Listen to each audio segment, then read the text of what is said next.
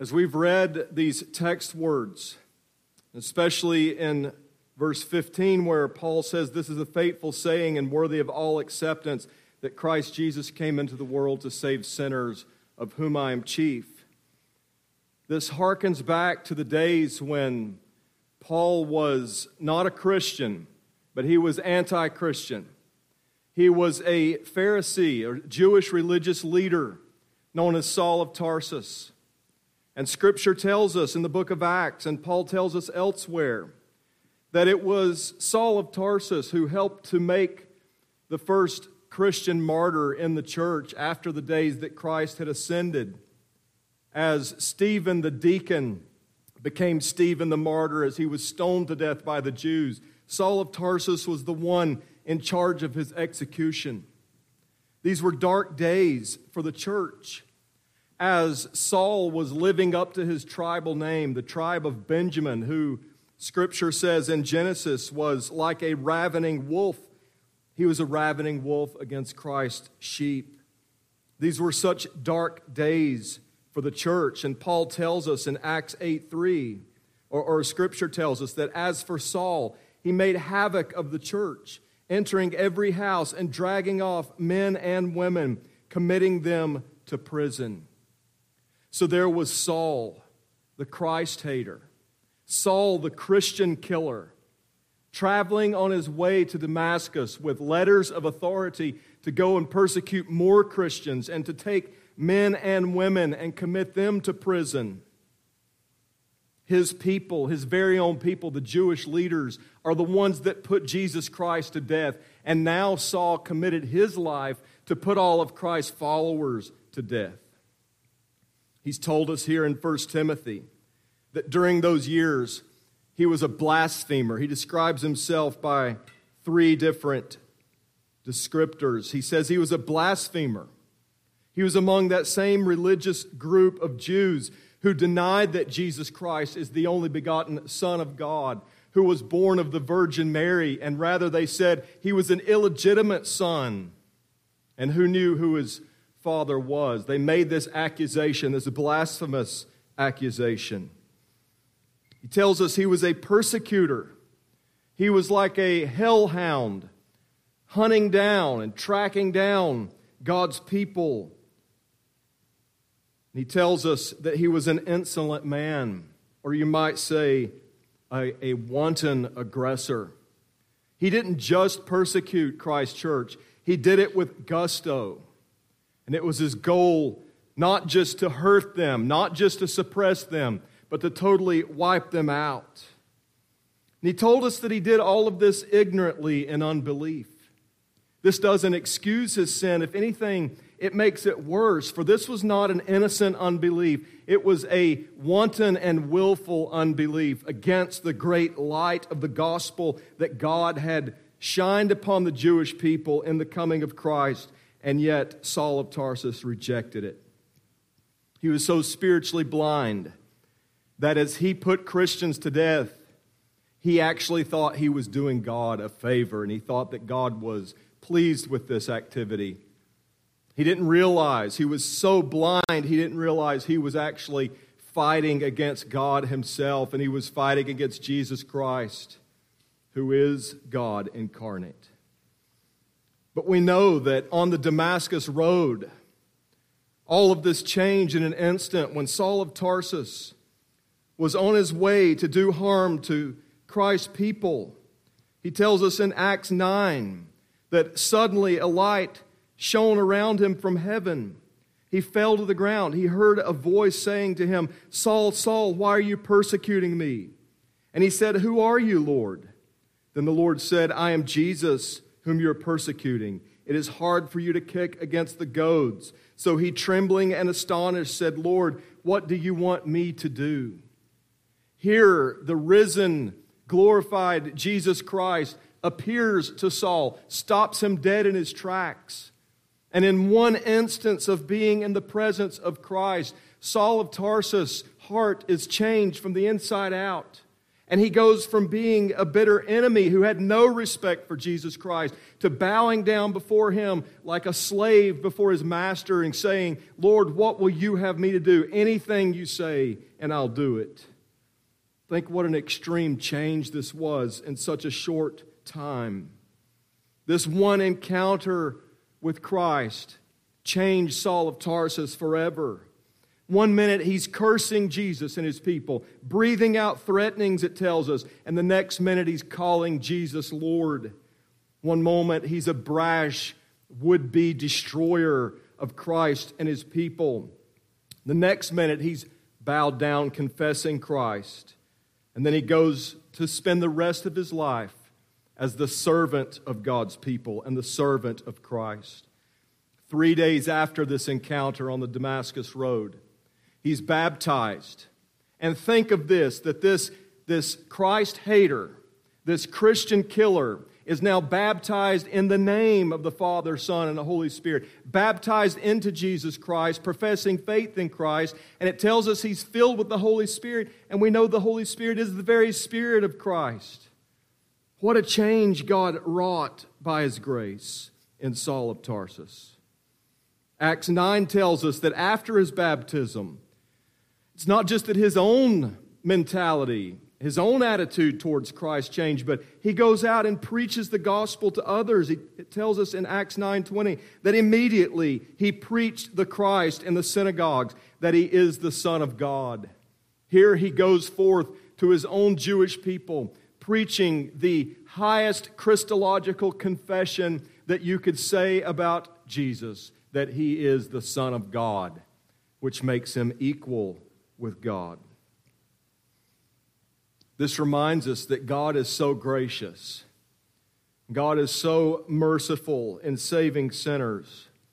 Our Lord Jesus is such a Savior that in a moment, God took this sheep killing wolf and made him a pastor over the flock of God. He took this enemy of Christ and made him the lead ambassador of Christ to go and represent his name and preach his message to the ends of the earth. So, this is part of what Paul has in mind here when he says, Christ Jesus came into the world to save sinners, of whom I am chief.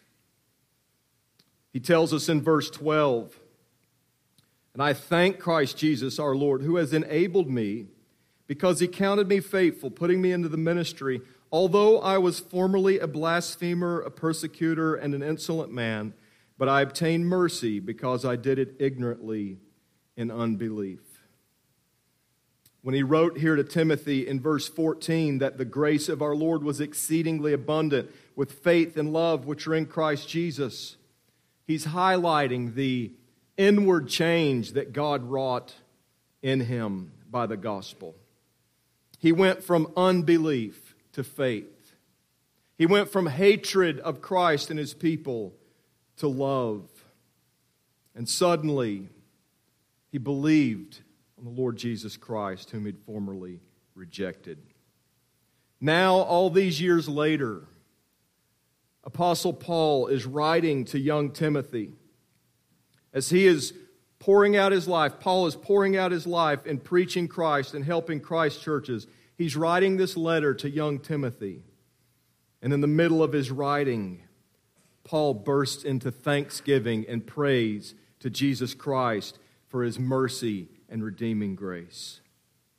He's offering up thanksgiving to Christ for redeeming him.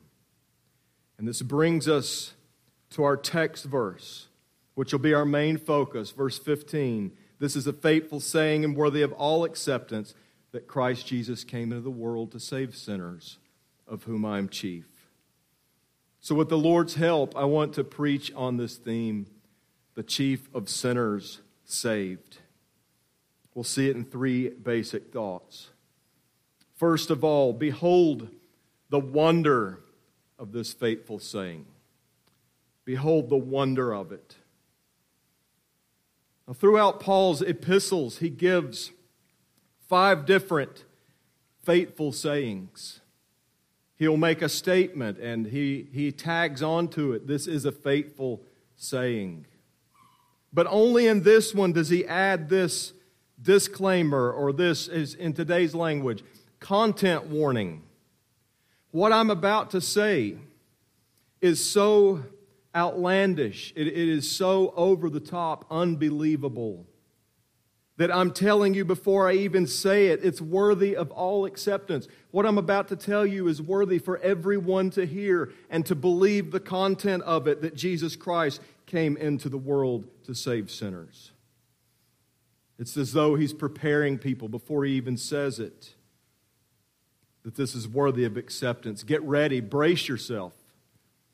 Be ready to believe this, even though it may sound too good to be true. It's absolutely true. You've heard the saying maybe before that somebody will be talking about something. They'll say, well, it's a, it's a thousand wonders. Well, this really is a thousand wonders. This is the wonder of wonders.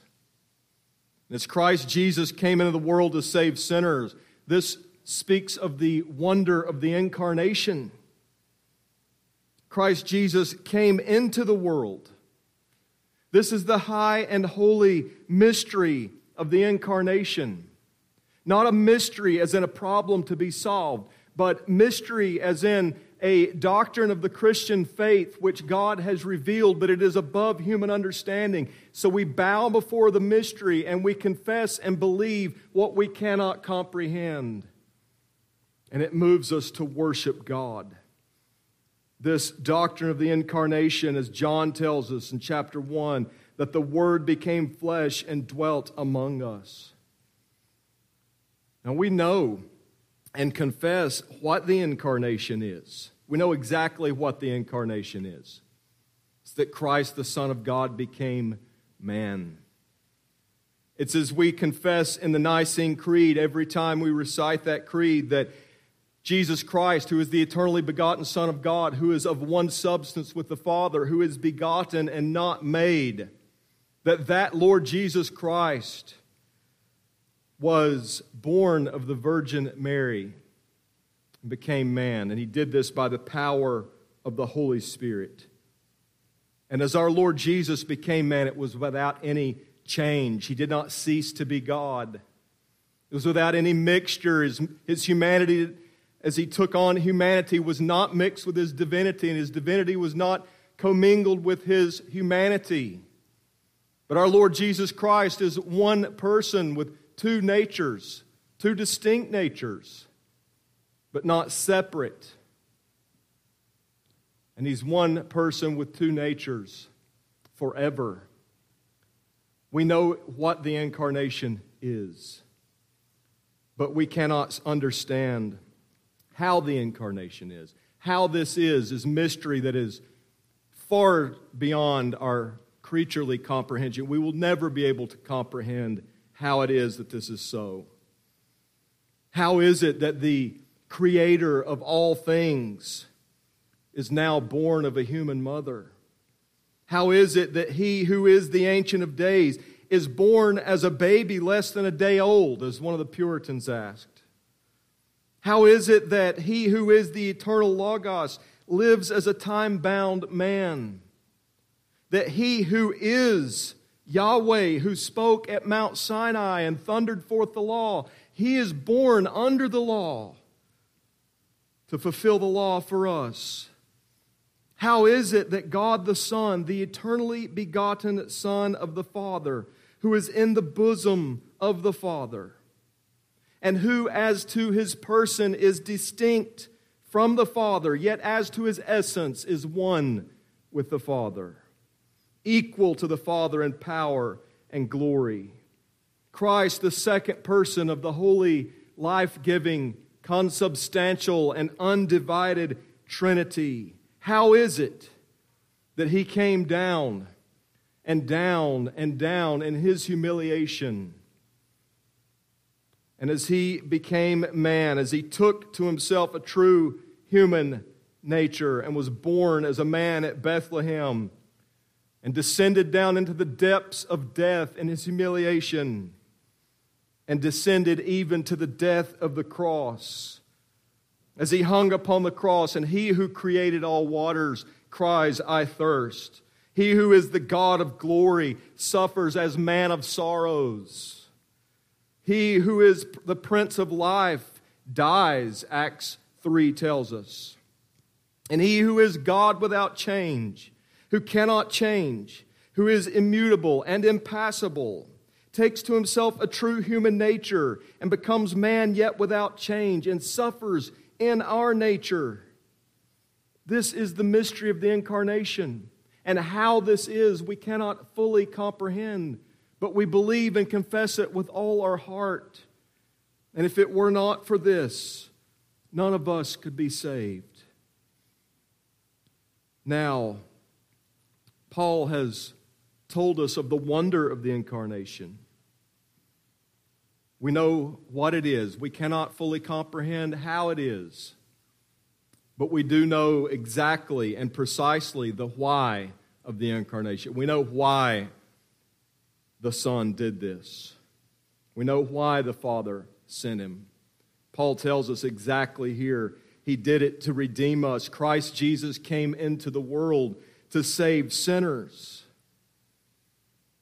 Christ, the Son of God, became man for the benefit and salvation of wicked, ungodly sinners. That's exactly why he did it. This is the wonder of Christ's redemption. He came into the world to save sinners. He came to reconcile us to God, not to help sinners save themselves, as so many false gospels preach today. Jesus didn't come to try to save sinners, but he came to save all of God's elect, and he succeeded in this. You might know what it's like if you're like some of the brethren that I worship with at Heritage. You might like to hunt. If you're like me, you may be a, a great hunter, but not so good at finding. Or you might enjoy fishing, but you're not very good at catching. Well, not our Lord Jesus Christ. He came to save all of God's elect, and He accomplished it, bringing many sons to glory. He did not leave one behind. This is the wonder of Christ's superabundant grace. Paul says he came to save sinners, of whom I am chief. Paul expands this fateful saying far beyond himself to include all of God's elect and tells us in verse 16 that his conversion is a pattern to those who are going to believe hereafter. John Trapp put it this way that God set forth Paul's conversion so that, as full demonstration and sufficient evidence, so that all might see and say, There is mercy with Christ, that he may be feared. God sets forth Saul of Tarsus and his conversion as an example, a pattern to those who would believe on Christ after him. You remember in 1 Samuel when David came to Ahimelech the priest at Nob, and Ahimelech the priest gave David the sword of Goliath that they had there. And David took that sword, remember, and said, There's no sword like that sword. And he made use of it. Well, the Israelites had kept that sword of Goliath as a trophy.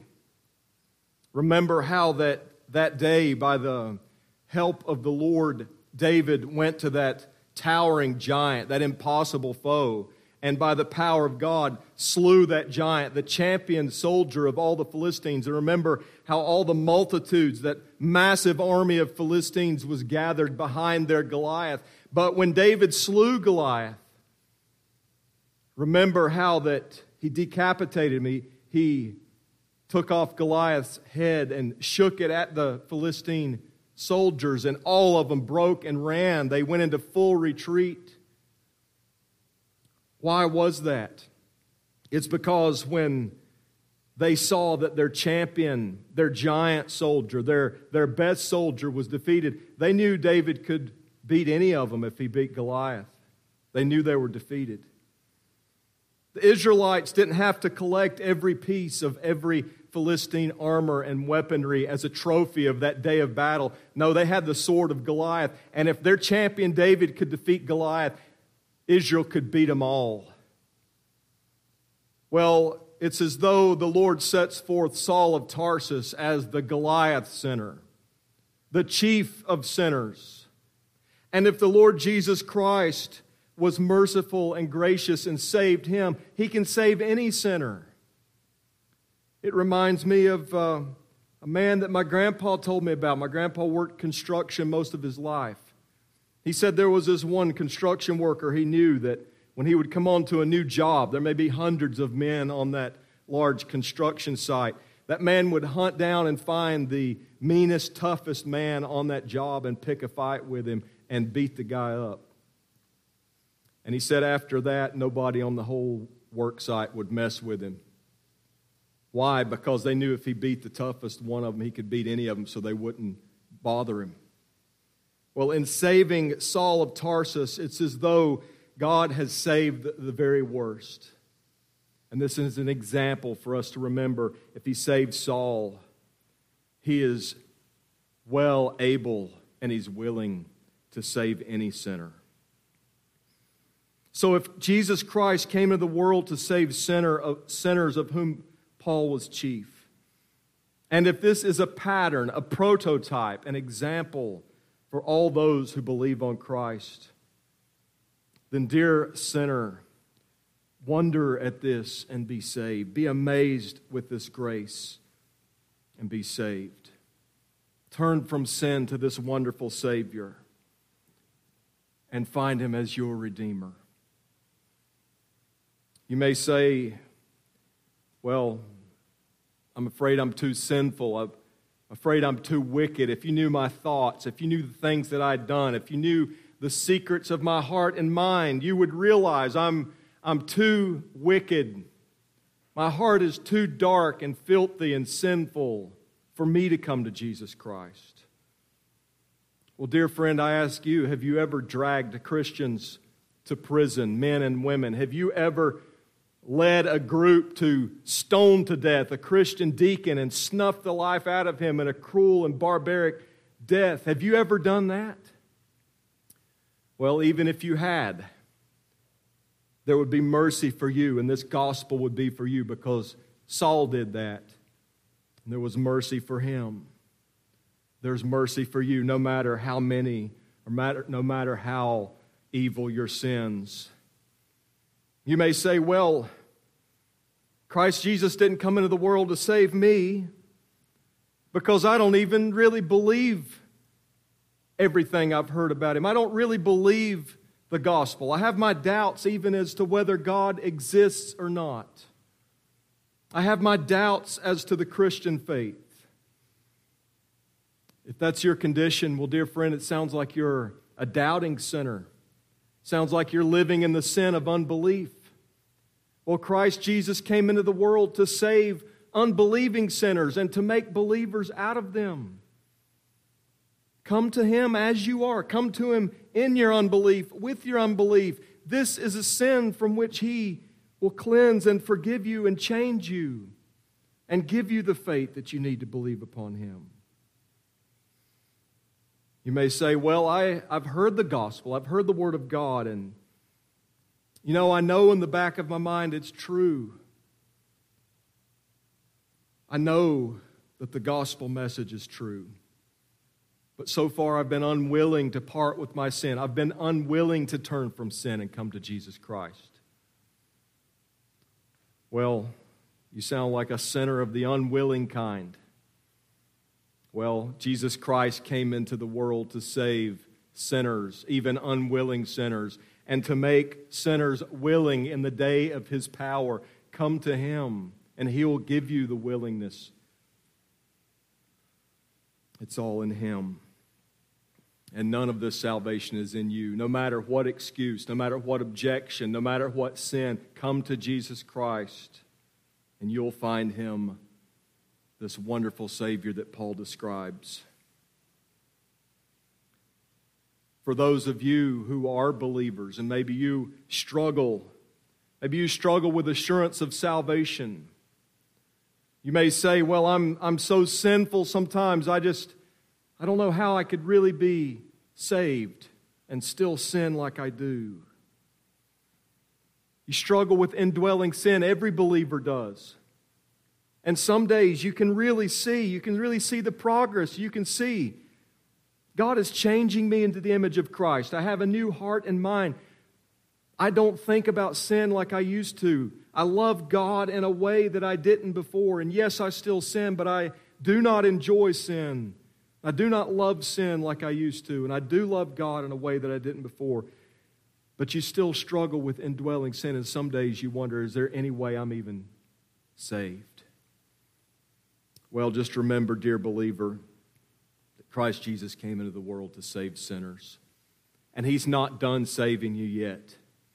Yes, He has saved you from the penalty of sin, and all the wrath of God against you is absorbed there at the cross of Christ in His death and resurrection. He is saving you now from the power of sin as He helps you die to sin and live unto righteousness. And in the future, He will save you totally and completely from all the presence of sin. Never again will you sin against Him. But that day is not here yet. But until it is, He is saving you and will save you. And keep looking unto Him and finding strength and grace in the truth of this faithful saying. Dear believer, today this teaches us and reminds us to take hope in this day, we're surrounded by so much anti God, anti Christian propaganda, and such hatred of the true gospel, even from so many professing Christians that preach a false gospel. But just remember if God saved Saul of Tarsus, he can save anyone. And this means there is never a sinner on earth that we could point our finger at and say, that one is outside the scope of God's grace. That one is outside the reach of Christ's salvation. We can never do that. We cannot prove anyone on earth is outside of this faithful saying. It gives us hope that if God saves Saul, he can save anyone, no matter how twisted, no matter how corrupt, no matter how evil. And it gives us hope to keep praying for sinners and to keep giving them the gospel and not to lose hope. So we've seen the wonder of this faithful saying, the wonder of the incarnation of Christ and of his redemption of sinners. Secondly, let us enter into the worship of this faithful saying. In verse 17, Paul tells us now to the King eternal, immortal, invisible, to God who alone is wise, be honor and glory forever and ever. Amen. None could bring about such a wonderful salvation except for the all powerful King, the triune God of glory. Paul is giving, has, has given thanks to Christ for the salvation, and now he breaks forth into thanksgiving and worship and praise to God.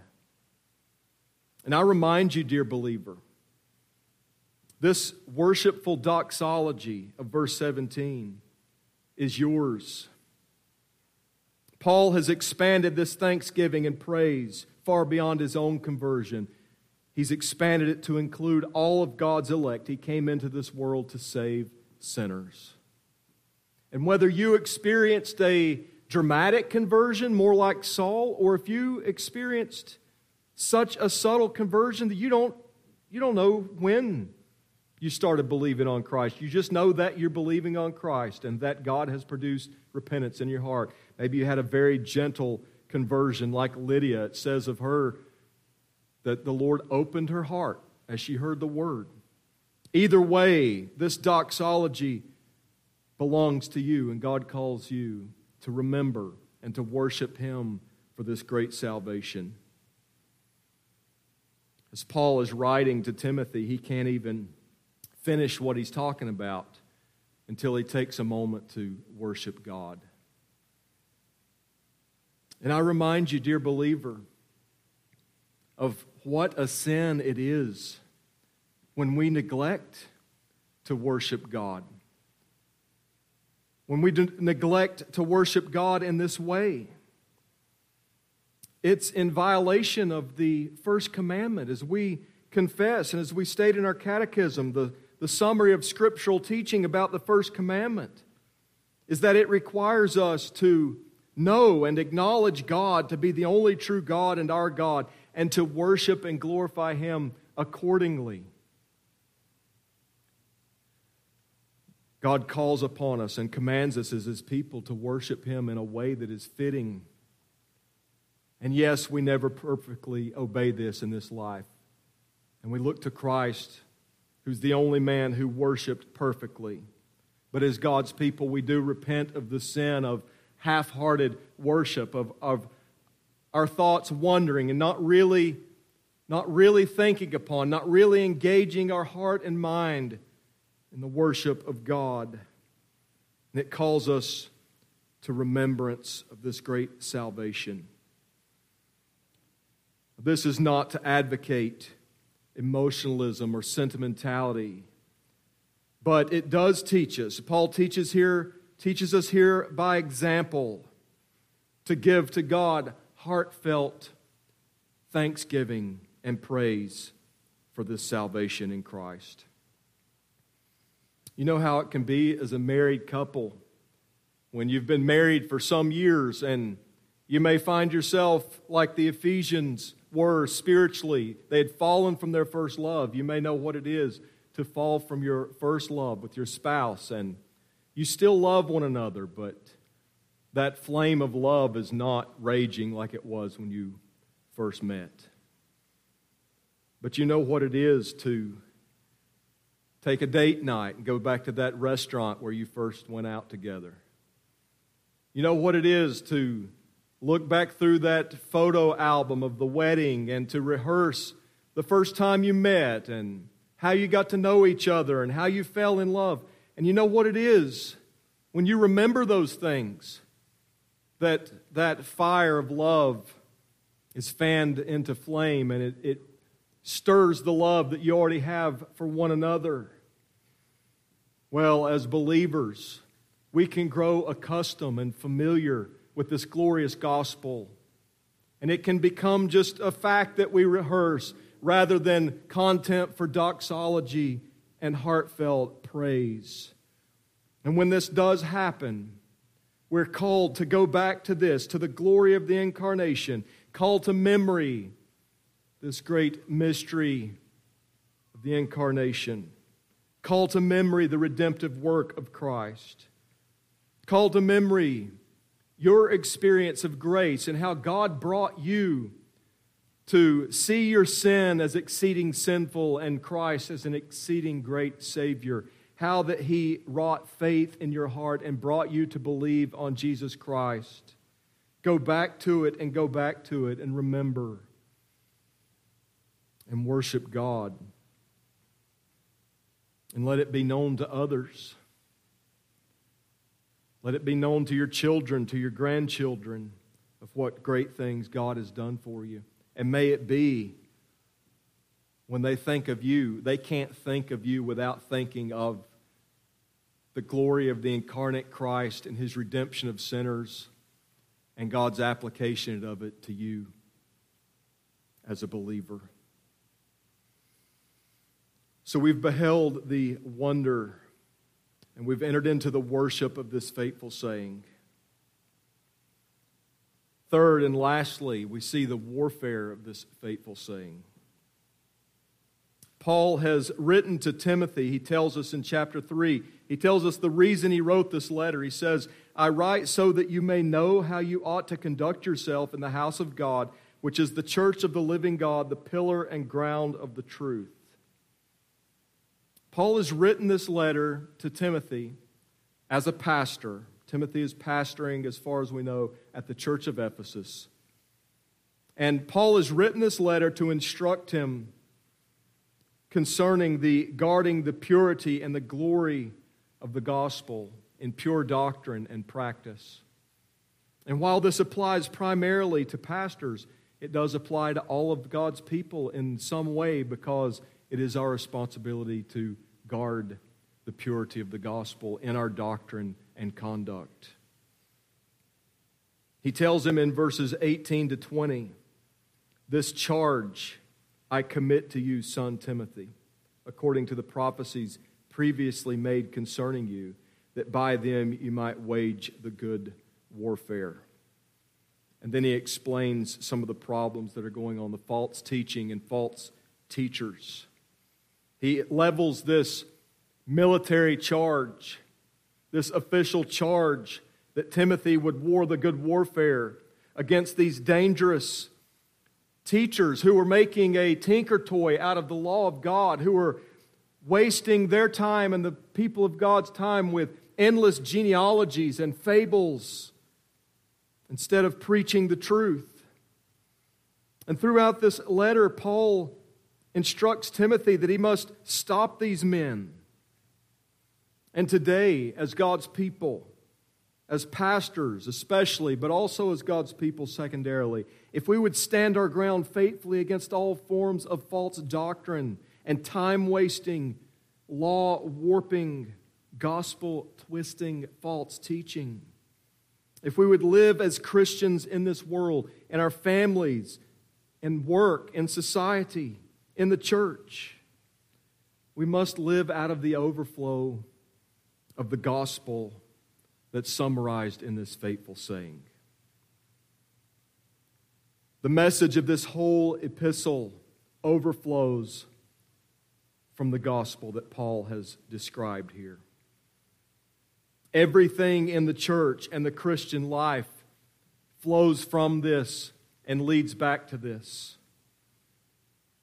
All of our doctrine, all that we believe, flows out of this that the Father sent the Son to save sinners, and God has reconciled us to Himself through His Son and by the work of the Spirit. And this doctrine of the Trinity is the foundation of all as we confess.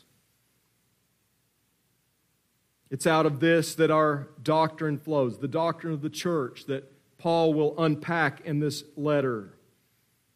He deals with such practical matters in the church as the call and qualification of elders and the qualifications of deacons and the instructions for church worship he instructs them about the law and gospel concerning avoiding legalism and avoiding asceticism. In this letter, he will instruct them not only in their doctrine, but in their practice, the roles of men and women in the church, how to confront and discipline unruly elders, public prayer in the church, and details as to who is to pray, how they're to pray, what they're to pray. He teaches on the details of widow enrollment the conduct of servants and masters towards each other, even to the smallest and most ordinary details like how Timothy needs to deal with his stomach ailment that he's experiencing. So when Paul goes to write to young Timothy with all the problems that needed to be corrected at the church of Ephesus, he writes to him to improve his church doctrine and practice. It's as though he says, Well, what'll I give him to untangle this tangled web of problems? Well, I'll give him the gospel, and everything will flow out of this. And Paul starts by reminding Timothy this faithful saying, this creedal statement of the early church that Christ Jesus came into the world to save sinners today as God's people. This reminds us that the gospel of Jesus Christ is not Christian kindergarten. Rather, the gospel of Christ is the school, it is the subject matter, and it's our whole world as believers. Paul is instructing Timothy in his pastoral ministry in doctrine and practice. But he sees here into every detail of the Christian life. The gospel is the entrance. It's the entrance, it's the life, it's the path, it's the very air that we breathe. I'm afraid that sometimes we can think of the gospel of Christ as a bottle for a baby, milk for a baby. Well, you know, when we're first saved, yes, this is how we come into the Christian faith. It's through the message of the gospel, but after we outgrow that milk and go on to something stronger, we outgrow that and go on to bigger and better things. But oh no, the gospel of Christ is the bigger and better thing. There's, there's never a graduation from this as God's people. It's not like milk in a baby's bottle, but rather the gospel of Christ. It's more like oxygen to that baby. I can never forget my firstborn son being born and watching him gasp his first breath of air. Remember that moment like it was yesterday. It was over eight years ago. As he breathed that first breath of air, that wasn't his last. It was just his very first. And he has been breathing ever since. And the bigger his lungs have grown, the more air he breathes in. This is how it is with the gospel of Christ. It's the air we breathe. We need it every moment. We live our whole life out of the overflow of this. We never go on to anything bigger and better. Everything flows from this. We're reminded today that without the incarnational mission of Christ to save sinners, we have no communion with God. We have no access to God. We have no saving knowledge of God. Without the gospel of Christ contained in this faithful saying, we have absolutely nothing. If you take this away, you've taken it all away. So it is not possible for us to overemphasize the gospel of Christ. It is not possible to make too much of the Father sending the Son and the Father and Son sending the Spirit for the salvation of sinners.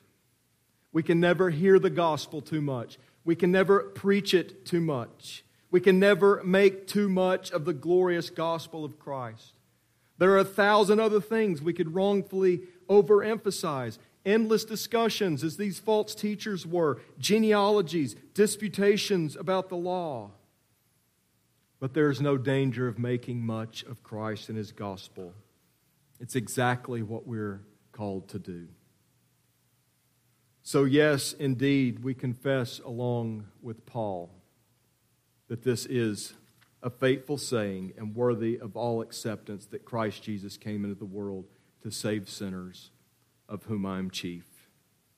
Dear believer, today wonder at this. Worship God for it.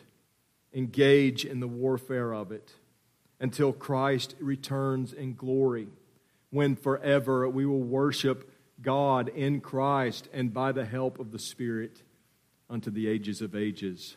Amen. Let's pray together.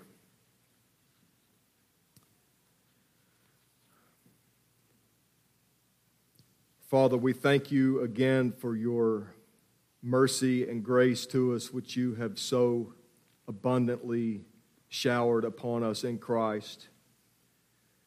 We thank you for bringing us together as God's people into reconciliation with you and to be your temple, to gather and assemble and worship you together, and to remember the Lord's death until he comes in the Lord's Supper. And we ask you that you would be merciful to us, bless and strengthen your people. And we pray for the conversion of those who are yet without Christ. In Jesus' name, amen.